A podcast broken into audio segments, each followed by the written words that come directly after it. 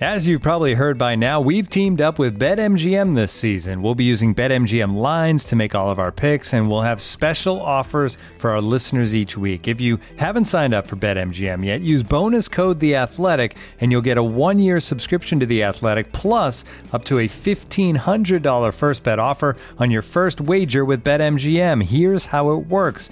Download the BetMGM app and sign up using bonus code The Athletic. Make your first deposit of at least $10. Place your first bet on any game and claim your voucher for a one-year subscription to The Athletic. See BetMGM.com for terms. U.S. promotional offers not available in D.C., Mississippi, New York, Nevada, Ontario, or Puerto Rico. Gambling problem? Call 1-800-GAMBLER. Available in the U.S. Call 877-8-HOPE-NY or text HOPE-NY 467-369 in New York. Call 1-800-NEXT-STEP in Arizona. 1-800-327-5050 in Massachusetts. 1-800-BETS-OFF in Iowa. 1-800-270-7117 for confidential help in Michigan. 1-800-981-0023 in Puerto Rico. First bet offer for new customers only in partnership with Kansas Crossing Casino and Hotel. Don't forget, if you haven't signed up for BetMGM yet, use bonus code The Athletic, and you'll get a one-year subscription to The Athletic, plus up to a fifteen hundred dollar first bet offer on your first wager.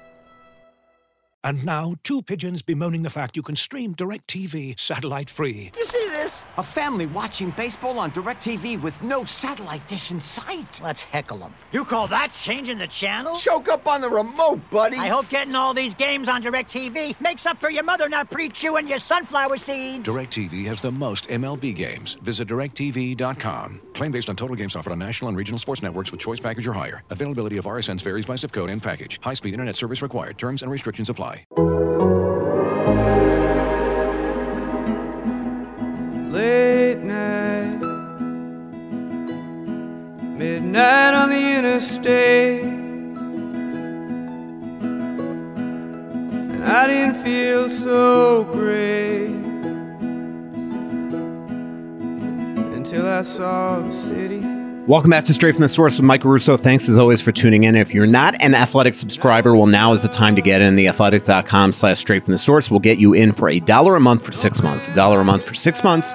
Theathletic.com slash straight from the source. Now is the time to go there if you're not a subscriber. And one big reason why you should join right now is uh, Shayna Goldman, uh, one of our awesome writers at The Athletic. She covers the New Jersey Devils, but she's uh, one of our uh, smartest people at The Athletic. So this is why I recruited her to help me with this story about a month ago. Um, I started to see more and more on Twitter and in emails and in questions on podcasts and everything how much uh, Wild fans were fretting.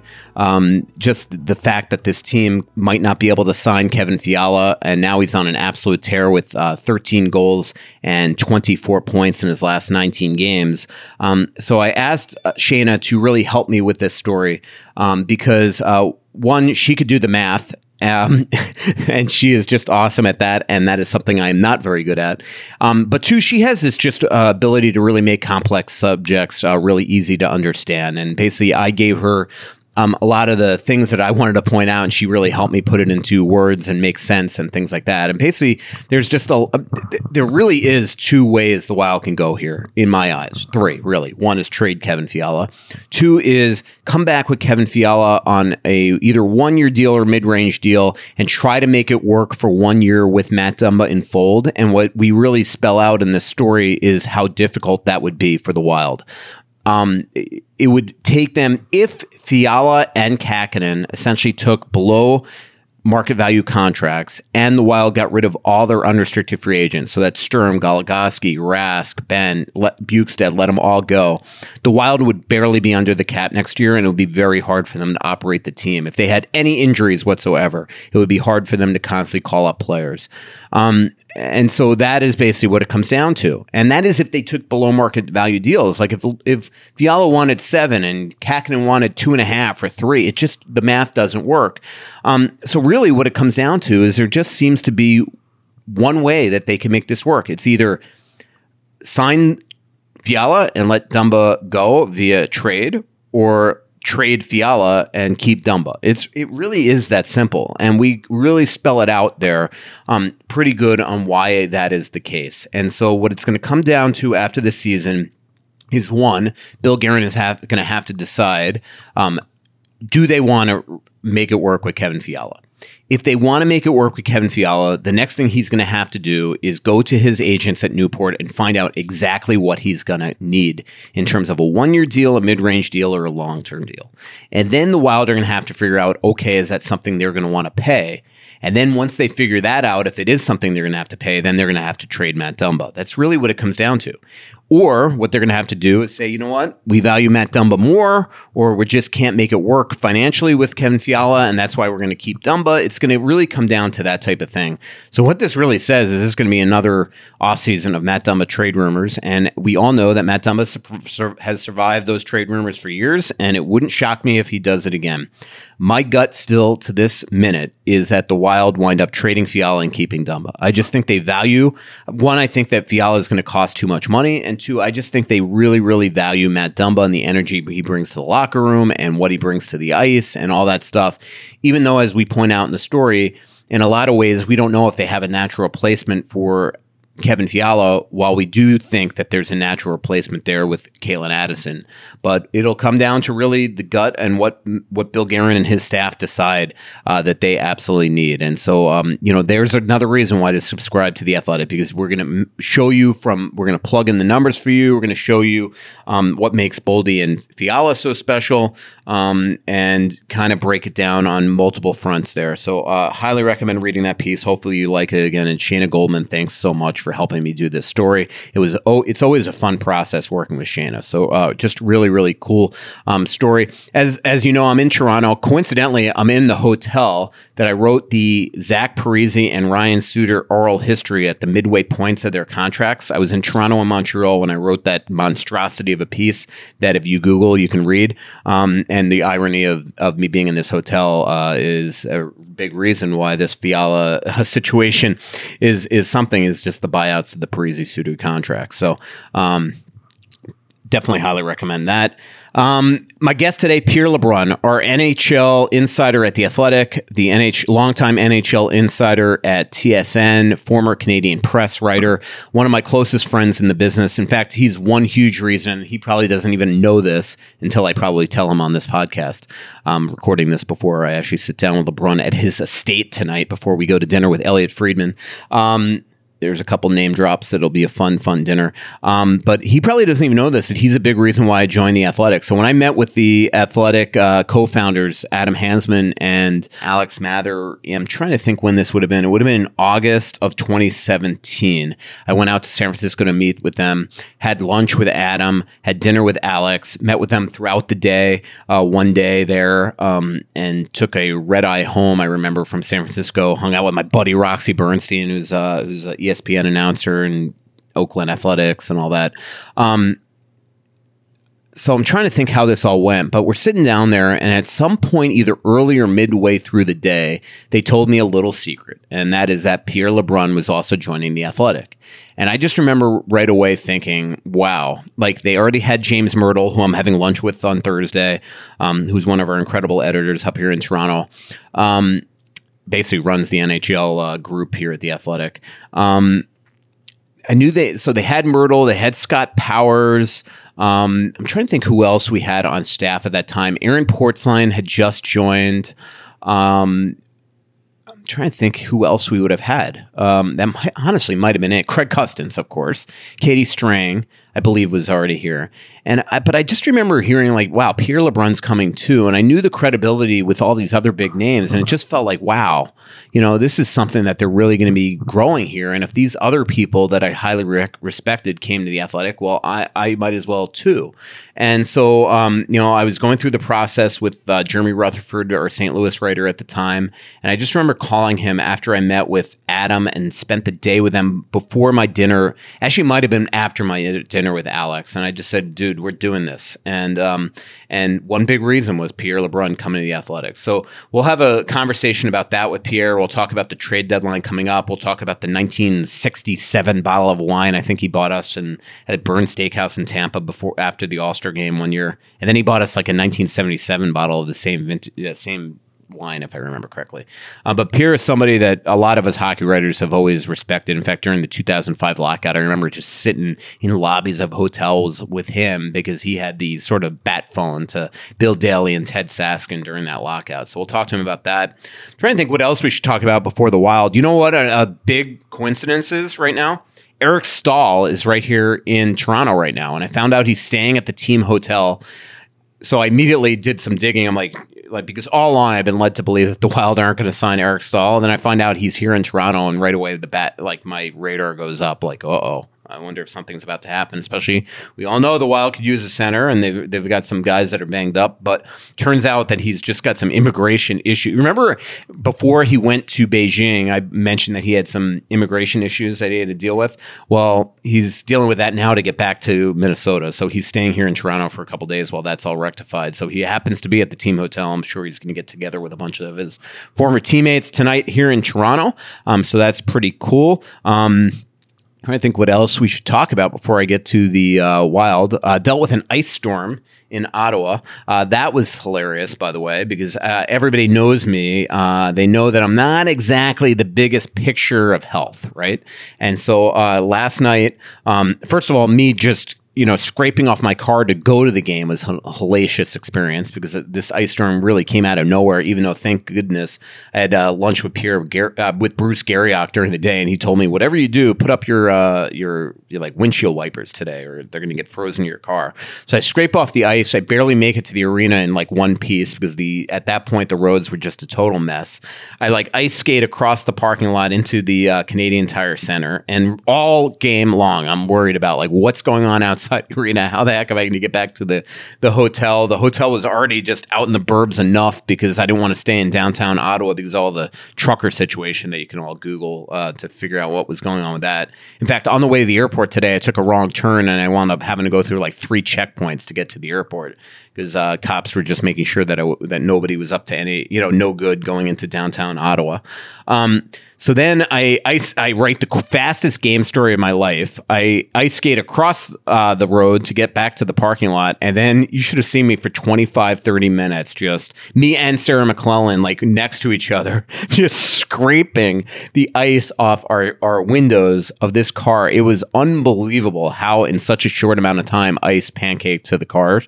And um, I wish I had video of this scene of just Sarah and I just like getting the ice off our cars. And I finally, um, I, I, at one point I said to her at like midnight, I'm like, I'm like, so you wanted to be a sports writer. So we got out of uh, Ottawa in one piece, uh, made it to Toronto on the same flight today. Pierre Dorion, the Ottawa GM, happened to be on my flight connecting uh, through Toronto to go to Detroit to scout the Avalanche Red Wings game. So it just happens to be that uh, I run into Pierre Dorion for like the 50th time this uh, hockey season. Gordon Miller happened to me on my flight. It was a bunch of uh, a bunch of VIPs on my plane.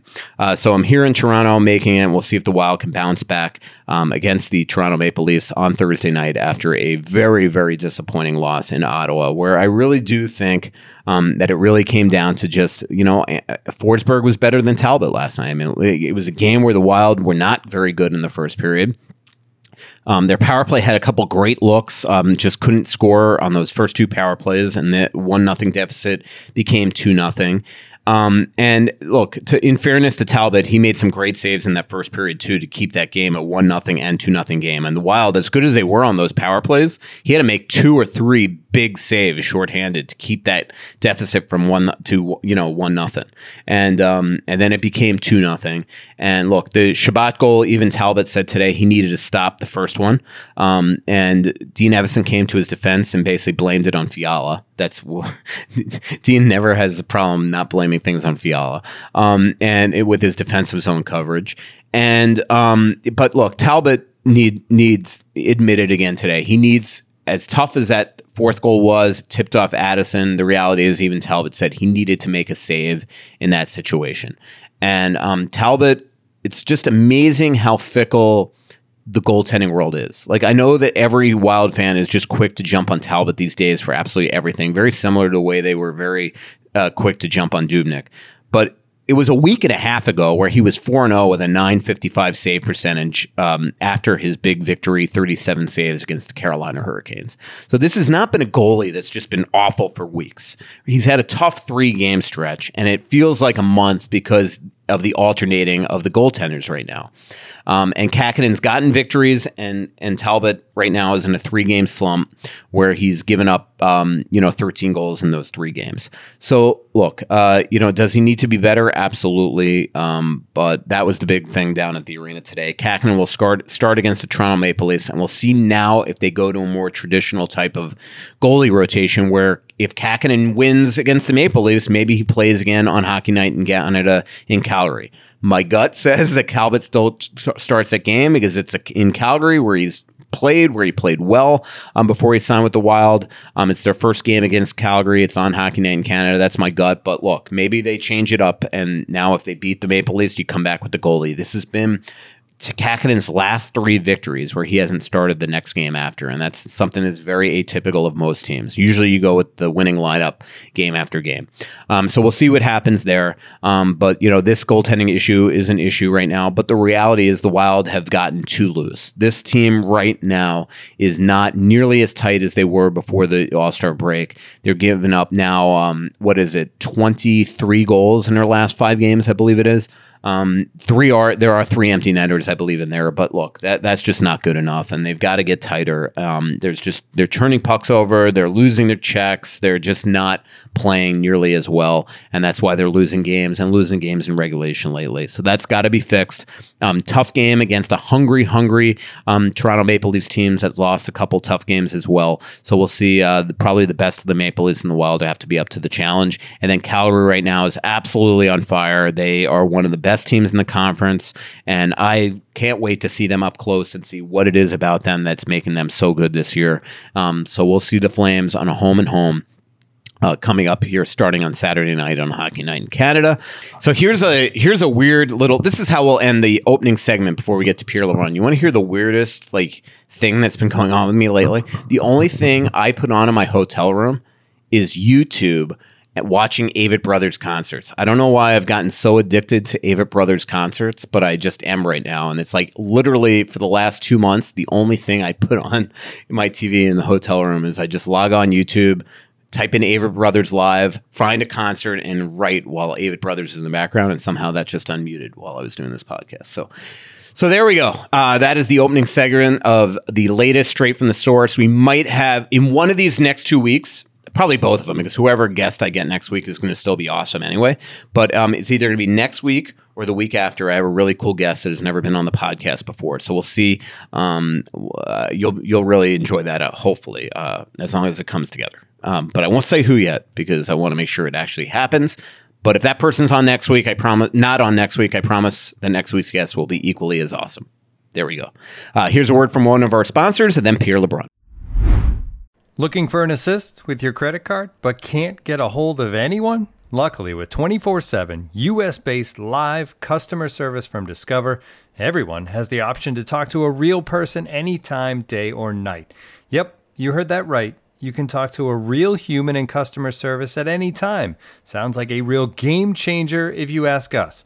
Make the right call and get the service you deserve with Discover. Limitations apply. See terms at discover.com/slash credit card. And now, two pigeons bemoaning the fact you can stream DirecTV satellite free. You see this? A family watching baseball on DirecTV with no satellite dish in sight. Let's heckle them. You call that changing the channel? Choke up on the remote, buddy. I hope getting all these games on DirecTV makes up for your mother not pre-chewing your sunflower seeds. DirecTV has the most MLB games. Visit directv.com. Claim based on total games offered on national and regional sports networks with choice package or higher. Availability of RSNs varies by zip code and package. High-speed internet service required. Terms and restrictions apply. I'm actually at Chateau LeBrun. What a beautiful neighborhood you live in, beautiful home, everything. Yeah, try not to give out the address. I know, like, I did. uh, you know. I, I almost did. I, I almost feel like, boy, that uh, place right next door. Um, you know what I did like as I was I was driving over here, the amount of people that was like like walking by with their hockey equipment. I just thought like this is so Minnesota in a lot of ways, only in Toronto. I think from my experience, pretty hard to beat Minnesota for the total feel that every single person alive there is an is an Yeah. out- outdoor enthusiast. I mean, I, I- that's a that's as athletic uh, a place I've been to. But but yeah, I mean, obviously you're in Toronto right now, Mike, and uh, the GTHL on its own uh, as a minor hockey league has Yeah. produced. You know, it's it's an NHL factory, and uh, my son plays in it. He's not going to the NHL, but he's having fun playing single A, and uh, my daughters both play rep hockey. So How old is single A? uh, it, it, it it's not a like it starts at uh, it, it starts at nine years old, Okay.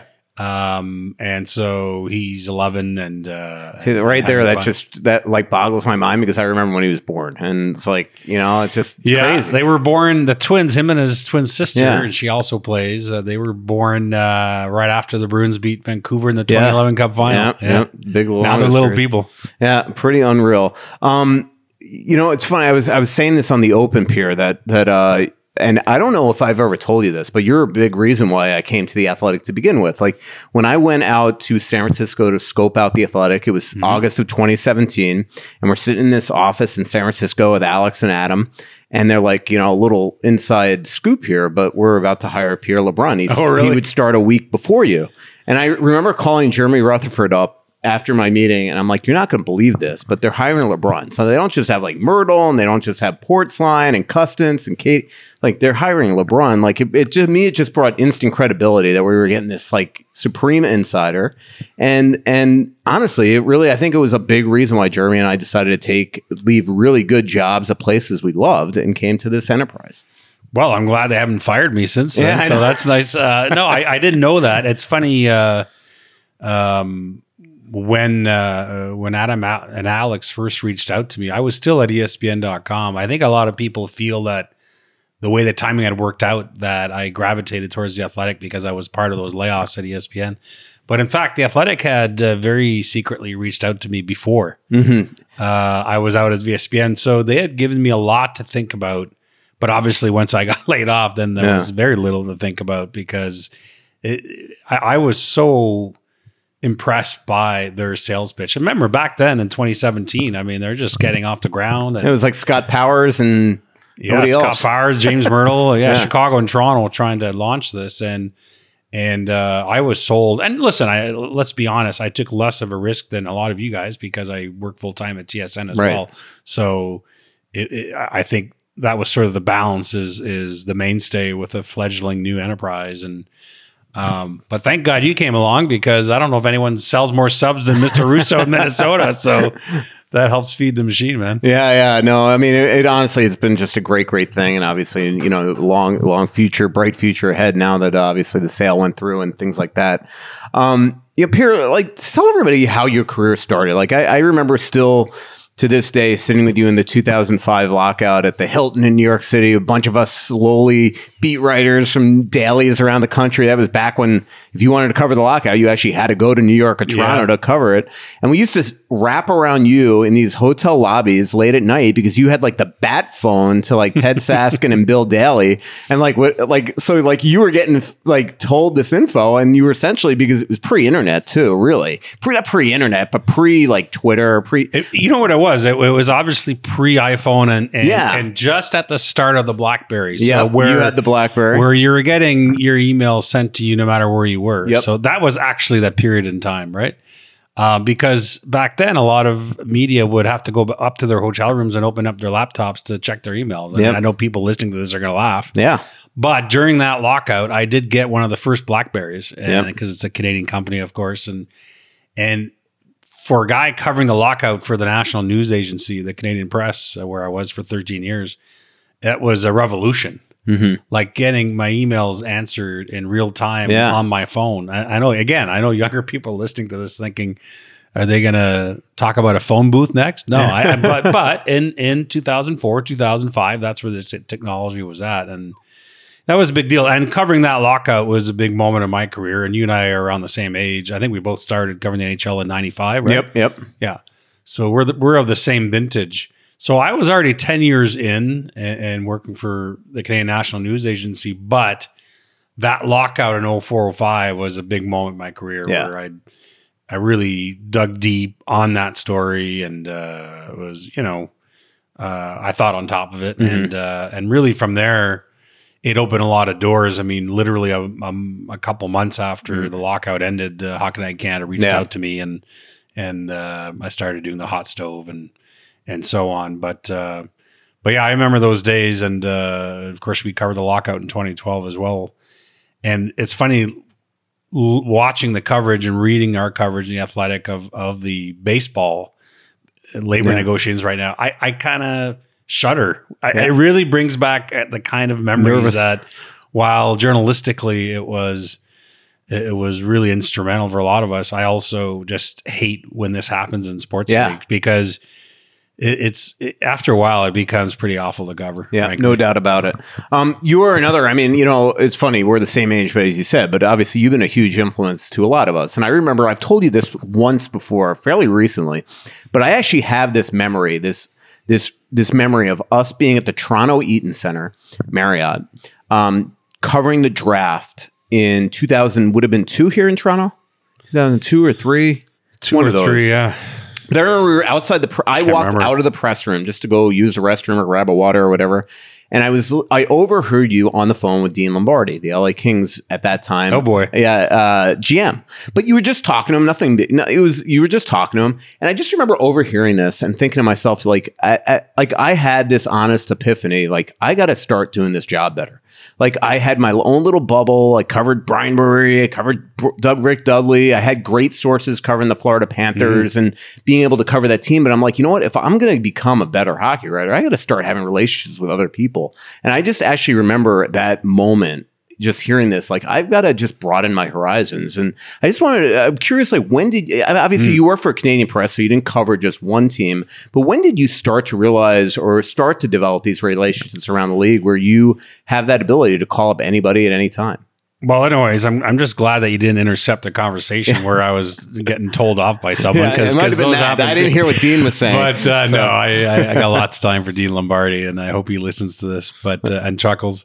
Um, you know, so when I was a young reporter at the Canadian Press, uh, um, I didn't get summers off like I do today, and, and, and but which which uh, uh, proved to be a really productive thing for me as a guy in my early twenties because a lot of our more veteran reporters did take some some time off in the summers, and I ended up handling at a very young age uh, the the entire off season from a national perspective Mhm. for CPE, and even as a young guy, calling agents during arbitration or getting on conference calls after signings. You know, nothing nothing too sexy, but what it did uh, over time is it it it got me on the phone with a lot of different people who ran teams uh, and and and especially with agents. And I still have relationships to this day that span back to those days. You know, um, you know, guys like J.P. Barry or Don Meehan, Pat Brisson, uh, you know, Craig Oster on the agent side, and of course, you know, some of the managers that are still around kicking from those days, like a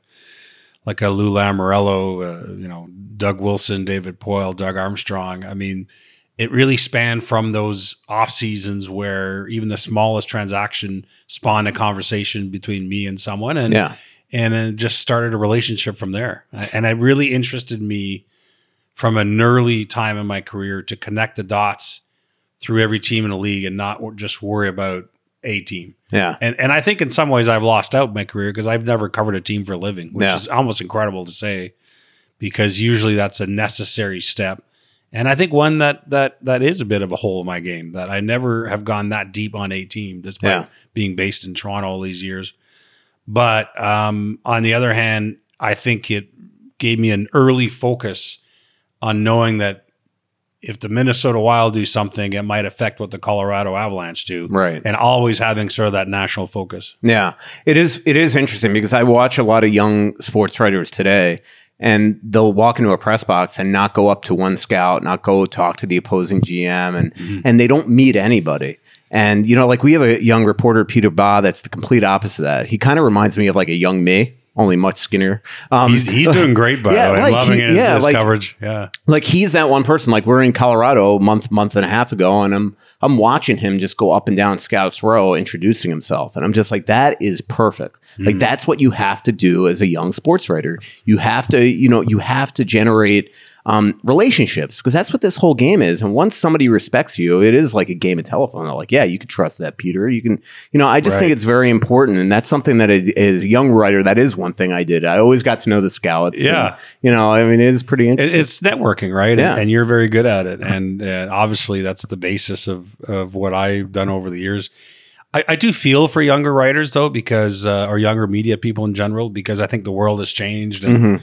Such a big part of, of, you know, my shtick over the years has been to take someone out for a beer. And, you know, all of this is off the record. We're just, you know, we're just Yep. shooting the shit, uh, which I think is incredibly important yeah.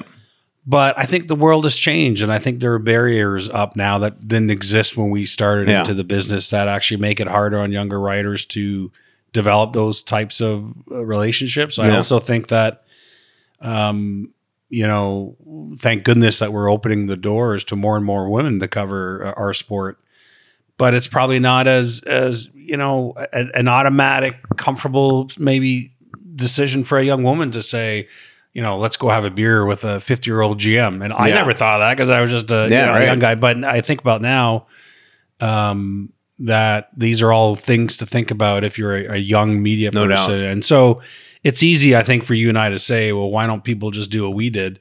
I, I think, you know, there's some merit in that. I also think the world has changed. No doubt about it. If I had a dollar for amount of beers I've had with Brian Murray back in the day, I'd probably be able to open a, like a brewery or a winery or He, something. he was amazing, Yeah, by the he- way. that guy I, was I- I unreal. have uh, so much time for Yeah. the late Brian Murray and and uh, I was real lucky in Florida to have him as the Oh. first GM. You know? su- such a straight shooter. Yeah. Uh, for better or for worse, Yeah. he'll let you know. Yeah, he would let you know. No, I've I've told this story before. I once when he took over for Doug MacLean as coach in 1998.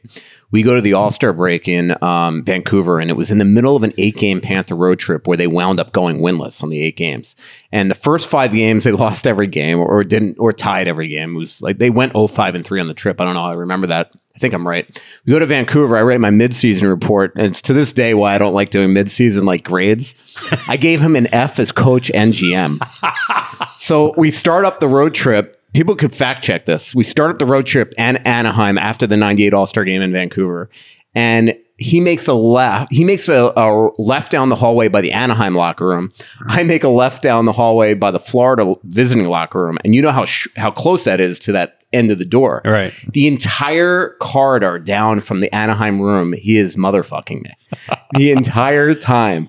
And but then from the minute like he got done with that, he was completely fine with me. Wait, wait. Like, did Brian Murray swear? yeah, yeah, yeah, right. Um, but you know what? That was the thing about Brian is like he, he he would have it out with you, but then he'd completely forgive you. Next what day, I you're all good, yeah. And what I used to love about him too, because when you're a young sports writer that isn't very confident, he never treated me like a child ever. Right. You know what he would do is if I screwed something up or got something inaccurate, he would sit down and explain it to me rather than Yeah. just shut me out. And that was a great learning experience. Yeah, and uh, I enjoyed our chats very similarly. And um, um, you know, I, I share this story. I think it was James Duthie's uh, latest book a few years ago. James used this anecdote from me. But uh, one year when Brian Murray was running Ottawa um, near the end, um, he phoned me up one day and he said, uh, "Pierre, what do you think of Dion Phaneuf?"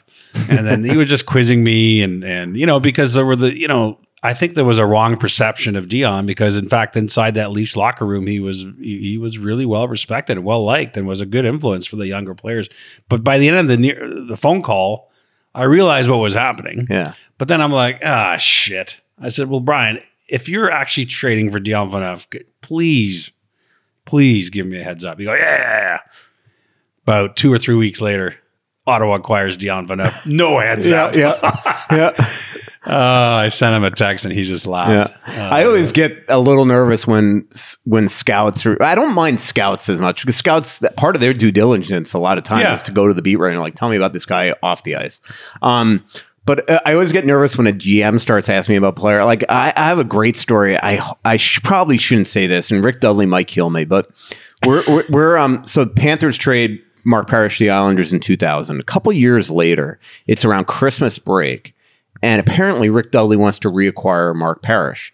And Which I think he did eventually. Yeah, actually, sorry, Brian. Sorry, Brian Murray traded Mark Parrish, And Rick Dudley Islanders. reacquired him. and Rick Rick Dudley wanted to bring him back to Florida. Okay. He never reacquired him Oh, he never. Florida. I thought Mark Parrish was twice in Florida. No, Okay. no, he wound up in L.A. then Minnesota, Okay. and I covered him there twice. But but so anyway, um, I'm at I'm up in upstate Georgia in the mountains in the Blue Ridge Mountains over Christmas break. You know, with a bunch of buddies. My phone's not working up there. I get back there, and Rick Dudley comes up to me, and he's all ticked off.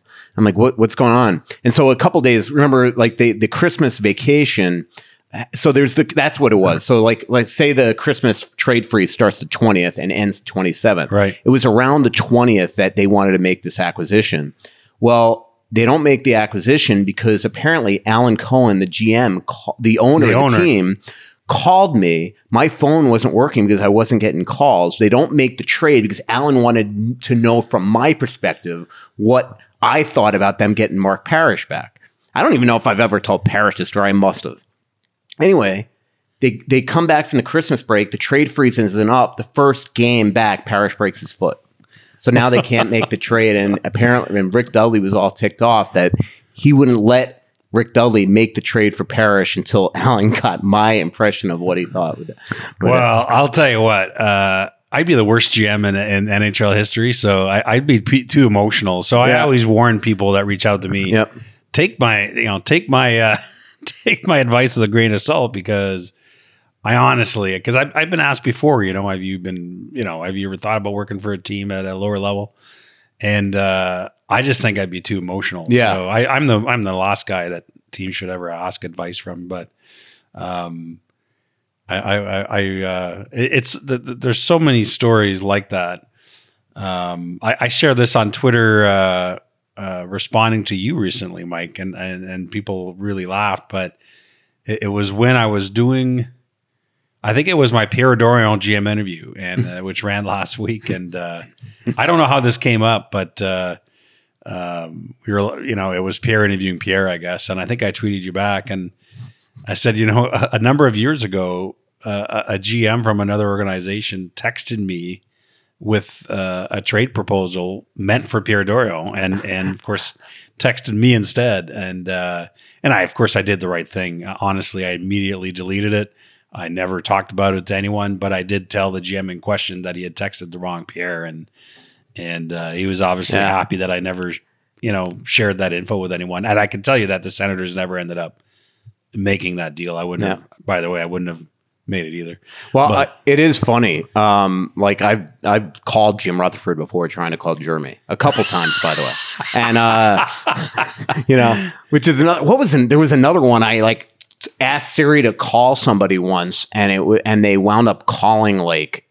God, I cannot remember who it was, but it was like one of the most famous people on my phone. I'm like, whoop, delete, you know, like, Yeah. like, um, but it's funny you just brought uh, traits up of GM. So the, Dylan Lukes, who's a real aspiring sports, uh, he he does he wants to work for an organization. He's smart enough not to want to be a sports writer, but he is an aspiring sports writer right now in, in uh, Minnesota. He actually asked, you two have obviously seen and talked to great GMs in the league.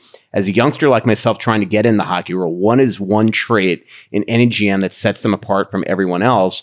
And I actually think that is it. I think I think if you you've got to be patient. If you if you after a bad game just like I got to get rid of that guy, you're not going to last long in this league. I mean, you've got to be patient. Yeah, eliminating the emotion from it is Yeah. is is huge, and uh, you know I think the uh, the longevity that people like uh, Lou Lamoriello and David Poile and Doug Armstrong have had, I think they're really good at that Yeah. because the reality is some losses really hurt, but I can't remember a single instance of any of those veteran guys doing something out of emotion. Uh, It's very well thought out. Um, you know, you think about Doug Armstrong and, you know, really kind of methodically sticking to his guns on the Alex Pietrangelo negotiations. You know, I mean, both sides moved at the end, but he- you know, Doug Armstrong hates that he lost Alex Pietrangelo. It, it hurts the St. Louis Blues, but you know, he had parameters in mind and a philosophy in mind that he's really protected. And the Blues have one of the healthiest cap situations in the NHL. And, and they're a team that's not top heavy. uh, uh, that is very deep, but um, you know, Boston was like this for many years, and to some degree still are. But there are philosophies there that are very important to a guy like Doug Armstrong, and I, I think a lot of young GMs look look up to him for that. Mm-hmm. Um, uh, so so that's certainly something for me. I also think that um, the job of GM is changing so much, so much. Yeah. I, I mean, you need a lot more staff around you. I think that GMs who try to do too much are getting themselves in trouble. Yeah. I, I think you have to know how to delegate and to trust. And um, I just don't think you can go out and scout like GMs used to do. You can still do it, Yeah. but not as much. Yeah. You really have to trust your staff. And, um, you know, I think over the years of, of the trust that Steve Yzerman had in building the Lightning along with Julien BriseBois, the trust that they've had in Al Murray Yep.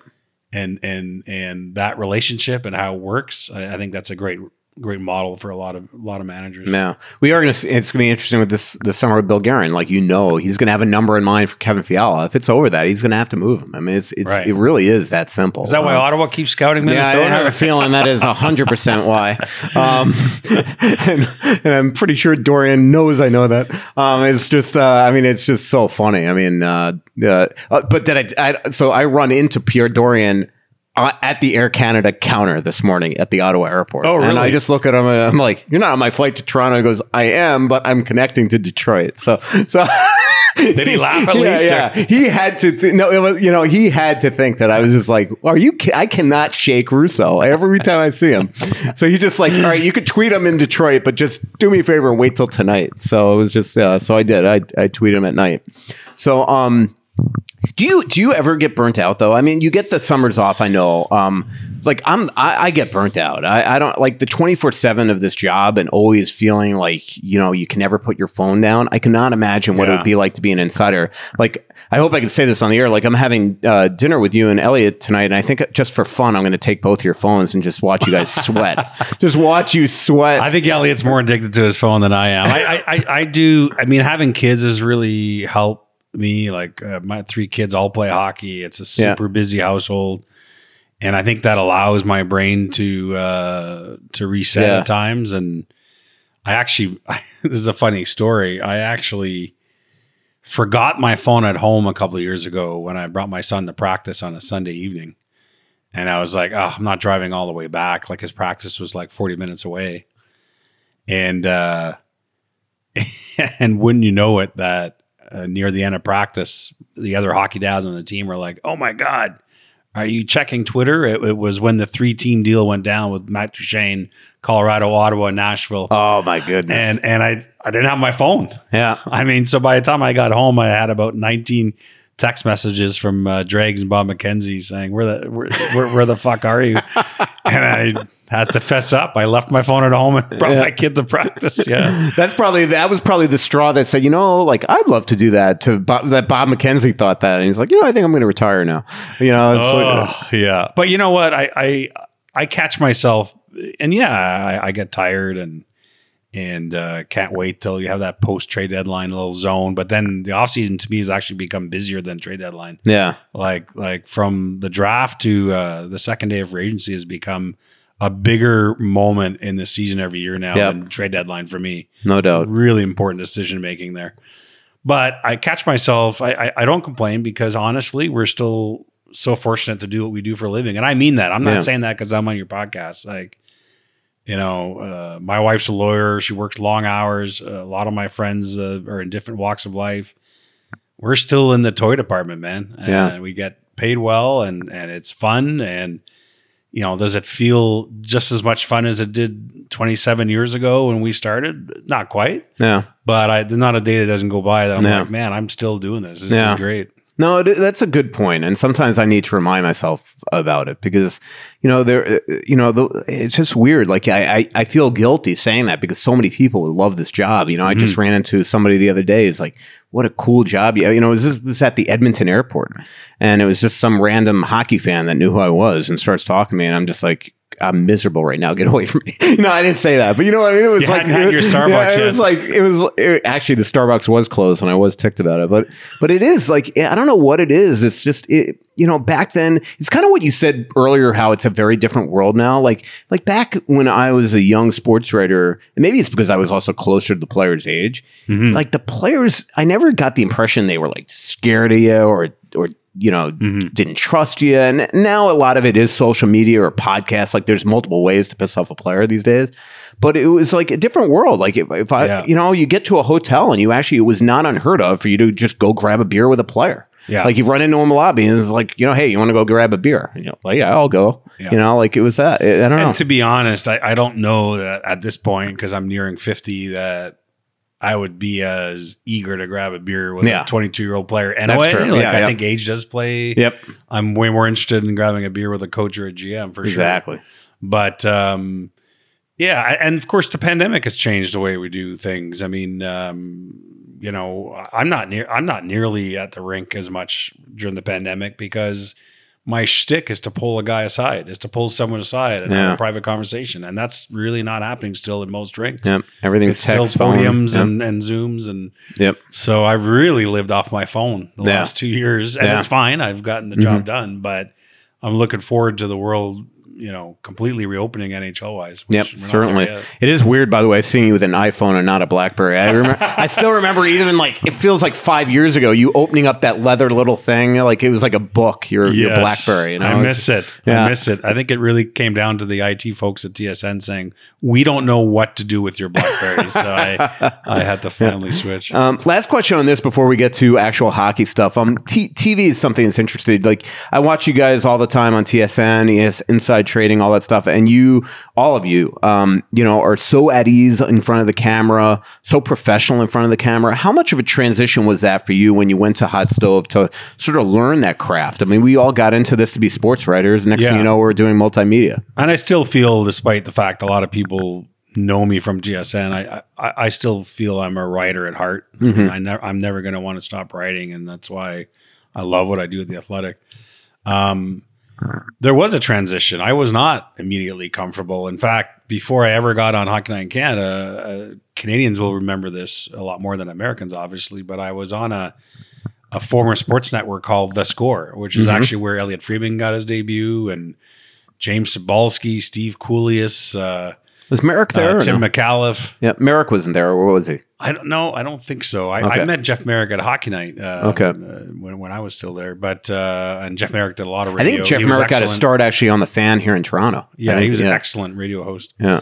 Um, anyway, uh, I, I started doing my I, like you know doing some TV at the Score part time when I was at the Canadian Press, probably back in 03. and uh, I was not very good. I was. It was definitely uh, deer in the headlights the first couple of times I saw that red light go on, and uh, I did a lot of hits with Steve Kouleas. That was my main panel.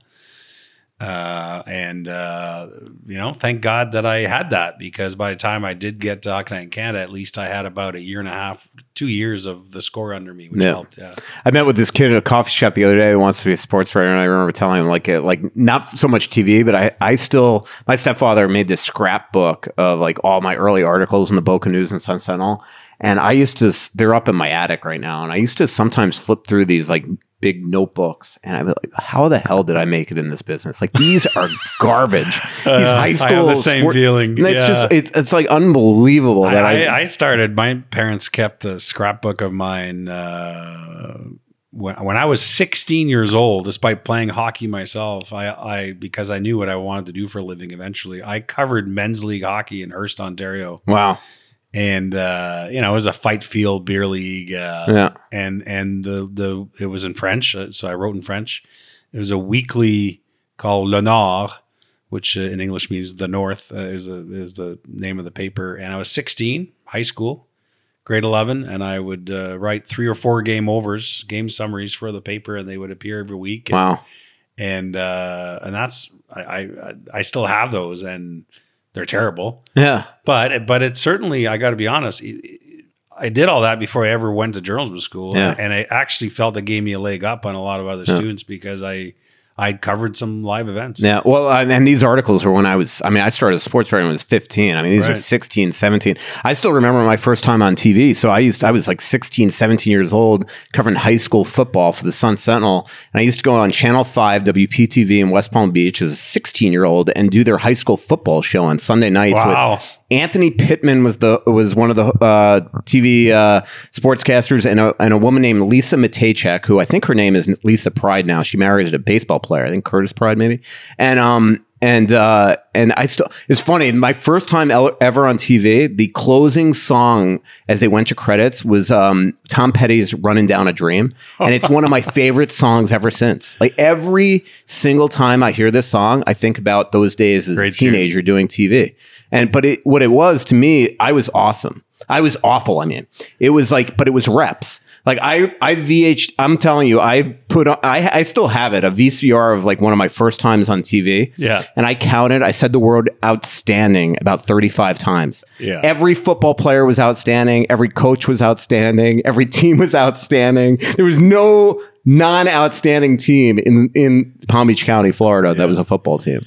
What, reps are huge to Yeah. your point. I mean, there's no way around it. Um, you know, and, and one of the pieces of advice that I got writing wise that always stuck with me, uh, and I got it really young. I must, I was probably 23 when I got this, but you know, sometimes it's, it's, especially when I used to cover a lot more games for a living, it's like 11 PM and you're like, you know, what's my lead? Believe it or not. I mean, sometimes that would happen, especially Yeah. when you're younger. Um, and I'll never forget the advice from a from a, a senior journalist uh, who said, "When we go for a beer after we're done work here tonight, and we're all going to sit down, and we're all going to blurt out the first thing that we're going to want to talk about that game because it's going to be the instinctual conversation. Why isn't that in your lead? Right. Makes And sense. it sounds obvious, by the way, Yeah. but it actually is something that Yeah.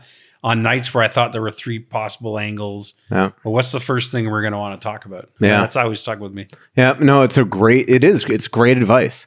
Um, at the Star Tribune, I, I had a bad habit of like writing sixteen leads, and then I'd get into my game story. Like, but like actually, those would be in. But it would the help you cover 16 a lot of things, right? Yeah. it was just like sometimes I just uh, you know I look back at some of the writing that I do, and it's just like you know one of my worst. I don't. I, I- asked somebody this the other day, and it's one of my worst habits as a sports writer, t- still to this day, is I can't write a graph without rereading the whole story it's I don't know if everybody does this, and maybe it's why I'm so slow still writing. Where I watch other sports writers, and I'm so envious of how quickly they get up and leave a press box. Yeah. I can't write a graph, and sometimes I'll work on these three thousand word features at the Athletic. Or if Mark Wallman's listening, eight thousand words, he knows better than anybody.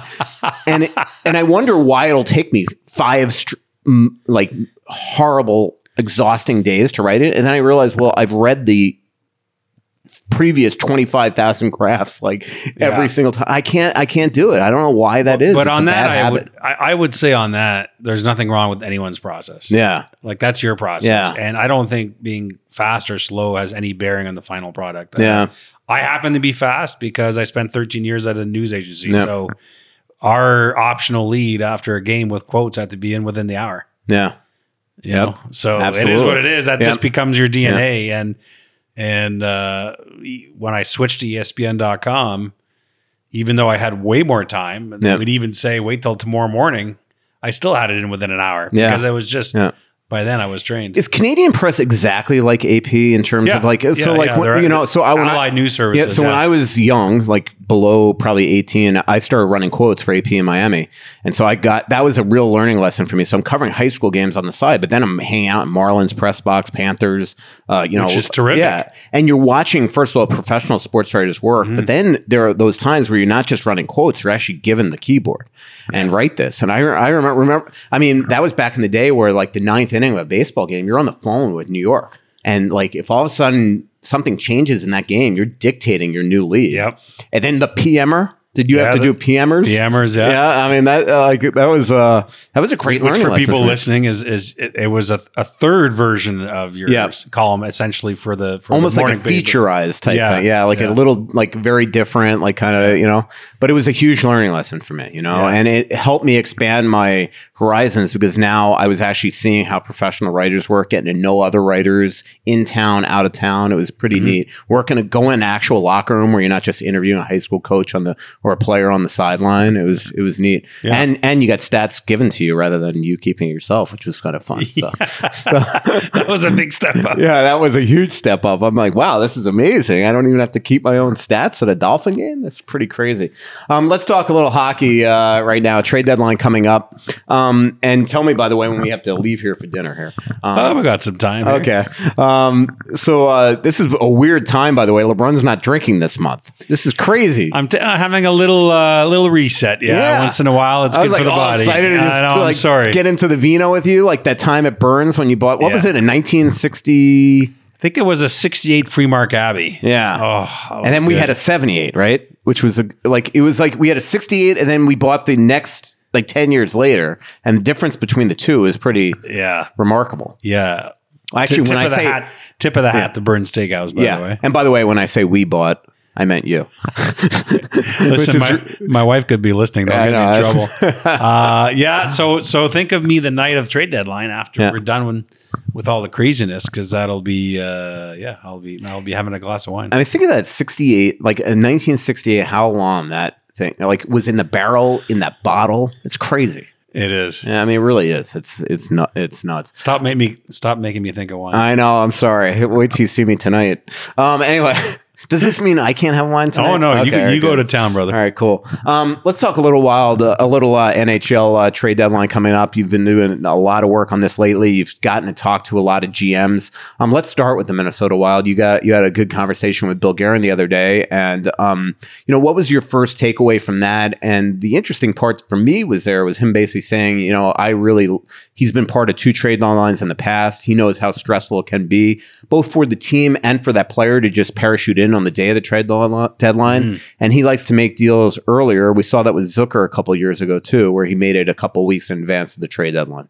He stressed that. He Yep. stressed that in the interview that in a perfect world he'd like to move uh, a lot quicker. That he learned that from Jim Rutherford in Pittsburgh. Mm-hmm. And Jim Rutherford has made a lot of January trades in his in his history. But it, it is what it is. Um, uh, you know that deal has to be there. Um, and I also and listen when I'm doing these interviews, I think that the GMs are obviously just showing a very s- small sliver of their of their game plan, which is understandable. But I did, um, I felt a bit of reticence from Guerin's part Yeah. to uh, blow his mind out at, at this deadline, despite all the cap ramifications moving Yeah. forward. Um, I think he has seen that you know you can you can just as easily make a pretty big mistake as opposed to helping your team. Yeah. So I- still think he's going to add up front.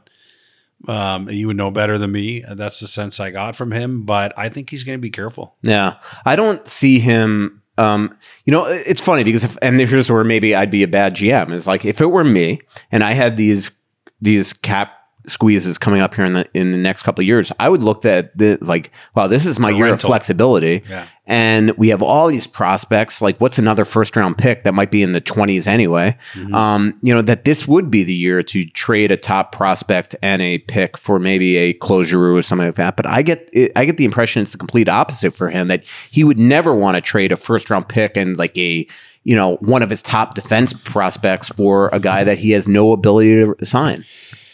Yeah, who knows? I mean, I, I it's funny because I, I I felt uh, you know I know everyone wants to see Claude Giroux go to Colorado. Um, if Claude Giroux ever decides he wants to go anywhere, I think we I think that bears repeating. Yeah. Claude Giroux needs to bring himself through this process first. But I always feel like Minnesota is the one of the wild card teams in this because I think they could use him in in the circle. And I know he's a winger now, but it's still a bit more pop to the offense. Uh, not that the Wild aren't scoring goals; they sure are. But he's a special player, Yeah. and and um, but I like you. I don't know that that's where Bill Guerin's looking. And No. the one thing I would say, I, I guess the counter to what you just said is is that the Wild are going to be in a jam this summer cap wise. And I know that Wild fans don't want to hear about the summer because they have a special team this year that can go deep. But holding on to a lot of your assets now could come in handy this summer when you may need to use assets to get out of your cap situation Right. to some degree. I mean, you're not getting out of Suter and Parise. That, that is what it is. But but in terms of their Mhm. buyouts, but we've seen in the past two years how it's been expensive for teams to get out of a jam cap wise. hmm I mean, the Flyers had to spend an extra asset just to get Gostisbehere to Arizona. Yeah. Um, Washington paid through the nose in that deal with the Red Wings last year at the trade deadline. It was all cap related, right? Yeah. So there may be some value in Minnesota having all their tools in a toolbox. That Yeah. And I think that is how he feels. Like I I could see him making little depth moves. Like I think he's I I think a week or two ago he wasn't probably going to get a uh a six or seven D. I think he might now. Right. Um you know, one thing I'd be interested. I think I think they do want to get a little grittier on the forward uh, side. So I could see them adding like a 12th, 13th forward type. Um, but the other thing is like, look, they're going to try to sign Jack McBain. I think there's a really good college free agent center that they might go after. That they might want to say, hey, we could play you right now. Um, so I think it's going to be those type of things that that might be his move. And and with every game that Boldy plays, don't you think that he's answering some questions too? Like, yeah, and he's going to get paid now. like, Right. like now, like now, their cap situation gets a little more complicated because they're going to have to pay him in a year. Right. You know, it's it's really really interesting. Um, Joe Pavelski, uh, it certainly sounds from your piece, and you're talking to Jim Nill the other day that they want to that that's their. They're not going to make him open to the to the highest bidder. They Uh, certainly don't yeah. want to. They Jim Nill made it clear that he's sitting down with Pavelski and Pavelski's agent Dan Plant shortly, and to try and find a way to extend him. That they're Mhm. ready to do that now. That they don't need to wait till after the year, and that they want to sign him, and they want to completely remove that uncertainty out of the trade deadline. But it, it you got to get it done. Yeah. So I'm not ready to say 100 percent that. Uh, Why don't more GMs like? Let's say Dallas does fall out of it, which it does. I mean, they're winning. They're right Um, on the yeah, the bubble there. But you're still going to have to play Colorado, you know, if they make the playoffs. Um, and, you know, why don't some te- like I used to? I thought this with Paul Fenton. Like, why would you give Eric Staal an extension when you're not making the play? When you're not going to make the playoffs? Why don't you go to him and say, "Look on the side, come back here. I'll sign you that two year deal Right. in the summer." Like, why wouldn't Jim Nill say to Pavelski that now? Hey, I'm going to trade you, get some assets, but come back to us in the summertime. I mean, we've talked a lot about that scenario over the years. It almost never happens. It happened once with Doug Weight, Yeah, and I can't remember if it was him I think it leaving happened with- Carolina and yeah. going back, or was St. Louis. But it, it, it happened. Doug Weight did it, I think. I think Matt Moulson with the Minnesota. I think he came at the trade deadline with uh, Cody McCormick, and they both went back to Buffalo. Right. So So- I remember so- thinking of like Chuck Fletcher. He probably was like, "Why didn't I add some protection there?" You know. So, Um, And to answer your question specifically, not generally, but specifically on Pavelski, I think it's clear that when Jim Nill talks about Joe Pavelski, he's talking more than about a hockey player. yeah, He's talking about a guy that's brought in a lot of leadership and and not even so much with his words because I think Joe Pavelski's a quiet guy, but the way he handles himself on and off the ice. yeah, I think that he wants his kids in Dallas to have another guy to look at, Yeah. you know, in, in that room. So I love that guy. so the value is not just about the fact that he's their leading scorer, by the way, Yeah. but that they just want him around. yeah, yeah. I, I, I, I would think the world. But we'll see. I mean, Yeah. do they sign him? Do they not? They want to. We'll see if they can get it done. Giroux, though, your gut thinks he goes somewhere. I think he will. I, I think it's going to be very emotional for him. Yeah. he, he clearly is the last person out of every single person thinking about Claude Giroux in the trade deadline in the entire world. He is the last person getting himself to that Yeah, frame of mind. yeah, It- Flyers are the only team he's ever played for. Uh, it's going to be difficult, but Pat Brisson, as we speak, his agent is he has clearance from Chuck Fletcher, is reaching out directly to teams to size up the market, Mhm. and then I think Pat Brisson's going to come to Claude Giroux with that information, and then they're going to develop a short list, and then go back to Chuck Fletcher with a short list. You can't just go with one team. yeah. That's not fair to the Flyers. Well, Chuck Fletcher got screwed in Minnesota that way. I mean, that that's what happened. Well, Eric. Buffalo with Yeah. Buffalo with Taylor Hall last Yeah, year. yeah, yes, It's pretty clear. Yeah. And at the end of the day, he just wanted to go to Boston, and they, they only got a second round pick, right? You ever want to get Chuck Fletcher going? Ask him how when Zidlicky only wanted to go to New Jersey. Uh, I, I guarantee- remember that. Oh, it was unbelievable. We were in Dallas when that trade happened. I also think that Claude Giroux wants to do well by the Flyers. Like Yeah. I think it's important for everyone in this process to to feel good about how this is going to go down, and, and and so that's why you, you give the Flyers a few options so they can net you know net a Yeah. result from it. Yeah. No doubt about it. Um, uh, but he is a flyer. I mean, that guy's got an orange beard, you know. Tomas Hertl, your thoughts? So I actually checked in on that yesterday. Um, uh, he has uh, not yet received uh, an extension offer, an official offer from the Sharks. Um, uh, that is coming. Like the Sharks are going to try and sign him. That one I don't have as good a feel for compared to Pavelski. That one could really go either way. I think. Um, Because you it was interesting. Like Will came out and said, we're, it almost made it like we're gonna. We're, he wants to say we're gonna sign him, and then and then Hertl, kind of a day or two later, it was almost like not so fast. I'm a Right. a I'm a shark now, but it was like pay me. You know, that's the way I, construed think it. This is the biggest contract in his career, and and and absolutely don't blame the player for. Yeah. they're really going to have to step up, and the Sharks are. It's tough because they've got some pretty good, con- pretty big contracts on the books. Yeah. That I think even if they do get Evander Kane off the books, depending on the grievance, and, and I suspect they'll actually have to. I think there'll be some payment there. Just at least it won't be seven million a year, probably, but. I think even with all that, I don't know if they can pay Hertl what he would get on the open market. Yeah. So I, that's a fascinating one. I, the New York Rangers are definitely a team that's waiting in the wings, seeing what's going to happen with Tomas Hertl. I, I think they're they're really high on him, No. but they're not alone. I mean, if Tomas Hertl's on the trade market, he's automatically the for me the number one rental forward on the market. Mhm. Um, Yep. The guy for me that would be the number one rental D on the market if he doesn't sign is Hampus Lindholm. Uh, but as I reported this week, um, the Ducks have actually approached him and, and his Yeah. agent Claude Lemieux, and they're going to try and work something out. But we'll see Yeah. if they can. I think you, you, it's funny that you said that because I was talking to a sports writer the other day that's on the East, and he was like, "Is Lindholm really that good?" I'm like, "Yeah, I, maybe you got to be in the West to to Yeah. watch him a lot. Like he is a good player. And it's not about the Sports Center highlights with him. It's just that he does everything so well, Yeah. and he's a workhorse, and and it's just one of those every tool in the toolbox, Yeah. but not like you know John Klingberg is a better offensive player. Yeah, But Lindholm, is 23 minutes a night, consistent, Yeah.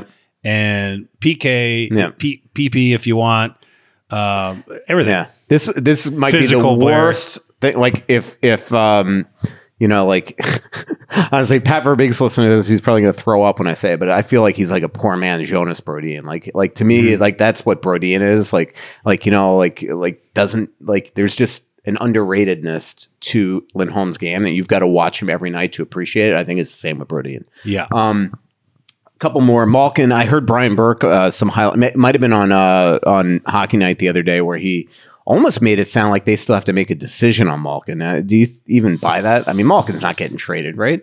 Um, no, he's not getting traded. Right. Uh, I think probably I having not heard what you're referring to. My guess is they're talking about the offseason decision Okay. because he's a UFA. No, no, they're they're all in. And in fact, when I interviewed Ron Hextall uh, last month, uh, it was interesting timing. I got lucky, but it, it was like Ron Hextall had brought himself to the point with the way this team is playing this year where I'm not rebuilding this team right now. Yeah. Like he basically accepted that where he was when he got hired a year ago, Ron Hextall, to where he is now has changed Yep.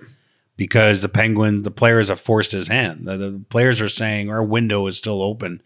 And so I quoted Hextall saying, I'm going to try and sign all these free agents. Yeah. I was pretty surprised. Yeah. Now, that doesn't mean he can get it done because there's a, there's a salary cap. Right. Um, he went out and extended Jeff Carter. Um, you know, he's got Bryan Rust. He's got he's got to sign at some point, uh, and of course, Letang and Malkin are the big two.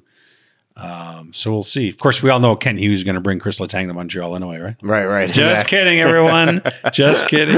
yeah, yeah, exactly. Did I tell you my brother used to like work for an agent that Kent Hughes was affiliated with? So my brother used to do some work on the side yeah? when he was growing up, uh, wanting to be an agent with Kent Hughes. So uh, my brother was super excited when Hughes became the GM there. Um, a couple more for you, and then we'll uh, wrap up the show here and go to dinner. Um, and uh, I'll drink wine and you can watch. Um, I'll, eat, I'll eat steak. yeah. Uh, let's talk a little bit about Vancouver. So like Boeser's dealt with trade rumors for the last two or three years. This time Mhm. it is, I believe, 100% real. Like I think they are they are willing and uh, to move them. Um, that's the impression I've got from talking to people there. What's what do you think there, and what's your thoughts on JT Miller?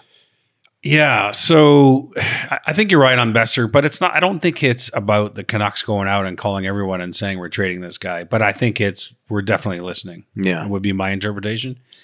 I think on JT Miller, and I talked about this last week on TSN, but I the word I got from a lot of front offices over the past two weeks is they feel the Canucks have reeled him back in a bit. Yeah, I don't know what you've heard, but Yeah. but but his name had been out there so long. I've heard that it would be an extraordinary price to get him. Yeah. So I think what's happened is they dangled him early, um, or obviously uh, underwhelmed, hmm and have let teams know that we're not under the impression that we have to move him. A that we don't have to move him before this deadline. He's got another year in his deal, and, and I, I will tell you point blank that the Canucks as a front office feel that his value does not diminish past this trade deadline in their mind. Mhm. I'm not saying I agree with them. Uh, but B, they love the player so much that they're also keep going back and forth. I think, and do we need to extend this guy this summer as opposed to moving Yeah. him? And I don't think they've decided either way on any of that. Yeah. So I think all options are on the table. But the bottom line is for JT Miller, you've got to really seriously put a bid in there. You- Yeah. you're, you're not just getting that guy. Yep, no doubt about it. Um, two more for you, Marc Andre Fleury. Yeah, that's going to come down to what he wants. Yeah. he doesn't have a full no move, but the but part of the convincing him to go to Chicago from Vegas last summer was that they basically told him we wouldn't move you without your consent. Mm-hmm. So he's he's running the ship now. Um, I think Washington makes sense. No. I mean, I know it's crazy with the whole Penguins and Caps rivalry, Yeah. but but that's the team to me that like there is no tomorrow for Washington. Yep. Now I know Ovechkin just signed an extension and so did Backstrom, but the reality is there this, this is not about three years from now for the Caps. Like every single game they play feels like their windows, Yeah. you know. So can you go in the playoffs with those two young goalies and feel like you 100% believe in what you're going to get from them? Yeah. And. I don't think the Caps have decided either way on that yet, but they're certainly having that discussion. Yeah. I remember when the when the Wild were pursuing him a couple of years ago before they signed Talbot. I uh, I I was so like, please let it. Ha-. I would love to cover that guy. That guy is such a beauty. Oh, had- yeah. They were in Minnesota. What about three weeks ago? I mean, weirdest conversation I've ever. We- He and I were talking about his like Louis Vuitton scarf for like that guy is just a beauty. He's just a He, he's a man of the people. yeah, yeah. Um, He is. That's exactly what he is. He's like, like his smiley persona is like what he is. He's like this jovial like kid. Yeah. You know. I love following Yeah. the goalie carousel, by the way, every offseason. I, my whole column last year after the first day of free agency was the domino effect of all the Yeah. decisions that were made. And um, How the Seattle situation really changed. well, it, it, it when they got Grubauer. you know, Colorado's number one option was to re-sign Grubauer, and they went at it hard. They, in fact, they went at it six, seven hours into free agency. It went so late, which denied them other possibilities because Yeah. other guys were signing. And and Colorado's plan B was Freddie Andersen, Yep. but Freddie Andersen couldn't sit around and wait. Yeah. So he took his plan B, which was Carolina. Now, I'm Yeah. sure if he was listening today, he'd say Carolina was his plan A, but I'm just telling you that Colorado and Freddie Andersen had some conversations that, but Grubauer, you know, Colorado felt, oh, we're that close, we're that close. By the time Grubauer signed in Seattle, which shocked everyone, Colorado had, I, I think there were no UFAs left, or if there was one left, he signed somewhere else. And then they paid through the nose for Darcy Kuemper, who, Yeah. who's been terrific of late, but in no way was that plan A for the Colorado Yeah, yeah. Avalanche. So No. the whole thing is fascinating. And Yeah. you mentioned Cam Talbot. That's from the previous uh, free agents period in October 2020. Um, that weird October 9th, Yeah, yeah. 2020.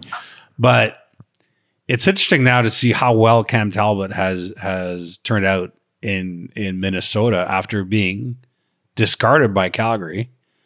But you can't really criticize Calgary for making Yeah. that call because Jacob Markstrom might win the Vezina this year. So it, it's it's kind of crazy Yeah, that whole no thing. doubt. And, and the team that Markstrom nearly signed with, other than Calgary, was Edmonton. Yeah. And how would that changed the Oilers' narrative if they had Jacob Markstrom Unreal. goal? Yeah. Uh, yeah. So I was in Edmonton three days ago and watched the Wild just light up Mike Smith and and Mm-hmm. Koskinen. And honestly, it was that was as bad a goaltending performance as I've seen this year. Um, last one, Chara, and why can I I get to cover him? Yeah, I would love to cover that guy. he And the he- Wild need a depth D. He's the mo- one of the most interesting and intelligent hockey players Yeah. I've ever interviewed in my life. Yeah. Number one, um, I know that every Bruins beat writer will tell you that. Um, so that one's an interesting one. I, I did talk about that this week on Insider Trading. The Islanders are getting calls on him, Yeah. as you might expect. It doesn't sound like Lou Lamoriello's ready to respond to Mhm. teams calling. Uh, he doesn't want to give up on the season yet, even though the standings look pretty bleak. But then, it, even after Lamoriello is going to uh, accept his his fate, it's still not a sure thing. Lamoriello has an interesting thing over the years of not always trading his UFAs. Yeah. So so you can't count on it. Yeah. And and number two, despite the fact that Chara doesn't have any no trade protection, um, there's no question in my mind, from what I gather, that Lamoriello is only going to do what Chara wants in this Right. case, out of respect for Hall of Famers. So. Yeah. What does Chara want to do? I mean, Yeah. he's never been dealt at the deadline before. He's been dealt, of course, when he was young, the famous trade to Ottawa. But Yeah. I mean, he's never been a deadline pickup. Yeah. So is he okay with that, uh, family wise, to leave for a couple months to go chase another cup? Um, I suspect he will. Um, and he only he makes the, the league minimum. So basically, zero cap implications. Uh, he's probably just going to be able to pick his team. Yeah. Hey, I know that I said this, but a couple people asking about Arizona. What's what do you think? Like the owners think of this whole thing? You mean uh, the the five thousand seat Yeah. rink and everything? That's really about 3,800. it's- You know, listen, it's it's it's a really tough situation, and the only reason the league and everyone is going along with this is because they actually believe once and for all that a new rink is going to get built. Mm-hmm. Because if there was enough doubt into that, I mean, you'd have to move the team. Yeah. But I think at this juncture that the league truly believes that new rink will eventually get built in Tempe and they're willing to live with this. It's it's not good. The other thing I would tell you is that I think you and I have covered Gary Bettman for a long time. I mean, he's doubled down and tripled down Yeah. on protecting that market. And I actually, by the way, I believe that if they ever finally built the rink in the right place, I actually think uh, er, that that that is that could be a good market Yeah. like the reasons why the San Jose Sharks never get any of this kind of press is because they built for its era a terrific rink in downtown San Jose and have had stable ownership forever. Right. Those are two important factors. Yeah. But San Jose is not a bigger market than Arizona. Yeah. But the difference is where you build a rink and who owns the team. Yep. And both those things have been afflictions for Arizona over the years. But yeah. but anyway, my point is the commissioner has gone so long on on protecting that market that I Yeah. think, I think that's going to be part of his legacy. Yeah. Yeah. No doubt about it. Um. Um. Selfishly, I love going there, so I'm never going to go after Bettman for. I'm, people like always ask me about this. I'm like, shut up. Let just keep Yeah. him in Arizona. I love going there. You Yeah. know, I didn't. I didn't so much love it when I was in Florida because I was in Florida. But when you live in Minnesota and you get to go there in the middle of January, it's a pretty good gig. Let's keep him there. No question. I'll play. I'll be happy to cover them in that 3,800 like seat arena for the rest of time just to go there. uh, Pierre, this was a lot of fun. I'm looking for. Well, how are you, Cowboys fan though? I know that's probably a thousand. Everybody probably knows that, but That's a long story. I'll Yeah. try and make it short, but uh, it, I, I was uh, I was I think ten years old, and I had never seen an NFL game in my life. My dad hates the NFL. My dad's Mm-hmm. still alive. My dad's a CFL guy. And um, one night when I was about ten years old, I think it was uh, eighty or eighty-one uh, or eighty-two. Maybe I was nine years old. Anyway, the first play I've ever seen from scrimmage in my life of an NFL game was Tony Dorsett, 99 yards on Monday Night Football, Wow. Howard Cosell. Mhm. And I remember asking my dad, you know, who's the team with the star on the helmet? And my dad said, it's the Dallas Cowboys. Everyone hates them. And it was right there in that moment. And it's funny because uh, most Cowboys fans pick picked them up in the 70s or 90s, you know, their glory years. I picked them up in the 80s where they never won anything, but at least they went to a championship game. But uh, yeah, and then I just I don't know. It just grew from there. Yeah. Oh, all right. Here's the last question. This is a great one. Somebody asked. So you, uh, there, there's a famous story in Minnesota of me hiding in the bushes at St. Paul Airport to watch Suter and Neil Sheehy and all these guys get off the plane. Somebody says, "Do you have a a hiding in the bushes uh, uh, moment, like an old school journalism where you had to go out?" I actually had one recently, of all things, uh, at the recent NHL Board of Governors meetings. It's not nearly as uh, sexy as yours, but at the recent Board of Governors meetings, which is the owners' meetings in early December in Palm Beach, Florida, um, I happened to be walking by where the where the executive committee was meeting early in the morning. That's just a smaller group of owners who have all the power, who meet with Gary Bettman and Bill Daly early in the morning, and then all the owners meet later in the day. And and that's usually a pretty important meeting. In this particular case, they met with the new um, um, Pittsburgh Penguins owners from Fenway. But then, as that executive committee meeting kept going, I, I caught from the corner of my eye, I saw that Gary Bettman wasn't in the meeting. And I was like, that's weird. So I went away for a bit, went to grab a coffee in the media room at the hotel. And then I decided to walk back in front of their room. And I saw again that Gary Bettman was still not in the room. Mm-hmm. And then I went to get Darren Dreger, and, and Dregs and I talked about it, and he, and he agreed that's a bit strange. So I came back again and looked, and he was still outside the executive committee meeting. And now we're talking a good 40, 45 minutes. Very abnormal. Yes. And so the spider senses were going, and I don't know if you remember some of the coverage that Yeah. came out of that because I, I felt forced to ask at the news conference. Yeah, that was the only remember that. access we had to him about whether something was going on with his future Yeah, he was very terse about and it. he was not happy with Yeah. my line of questioning. But you know, a lot of people believe that that he may have got an extension that day, but perhaps an extension with a lot of follow up questions Mhm. about what's Yeah. next. Yeah. So we don't re- again, no one wants to talk. About it, but that was a weird day, Very and so I was kind of sleuthing back and forth. Now I'm worried because they know this that they're going to bar the area at the next Yeah, board of governors meetings. Yeah, I've had a couple of those where I gave a little secrets out, and uh, and uh, next thing you know, things were.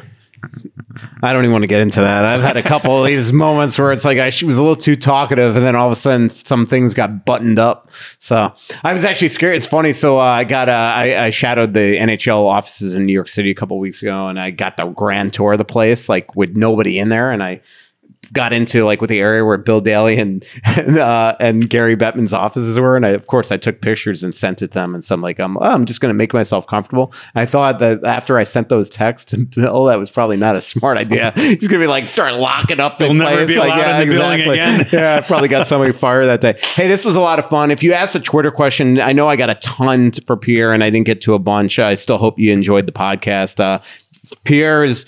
You can read them. You can see them uh, on TSN. You can read them in the Athletic. There, any question you have, I guarantee Pierre is going to answer in the next couple of weeks anyway. So, Pierre, this was a lot of fun. Let's go. Uh, you you have some water and I'll have some wine. Yeah, well, this was an honor, buddy. Yeah. You're, you're the king, and uh, Do you mind if I take on. one of your dogs with me? It's like a little. no, just, uh, okay. that, uh, that would not be cool. Uh, uh, your dogs though are so cool. I want to take at least one. You know, you, you three. You can give up Just one. just don't go around the house, take pictures, and tweet them out. yeah, yeah. No, I won't. I appreciate it, Pierre.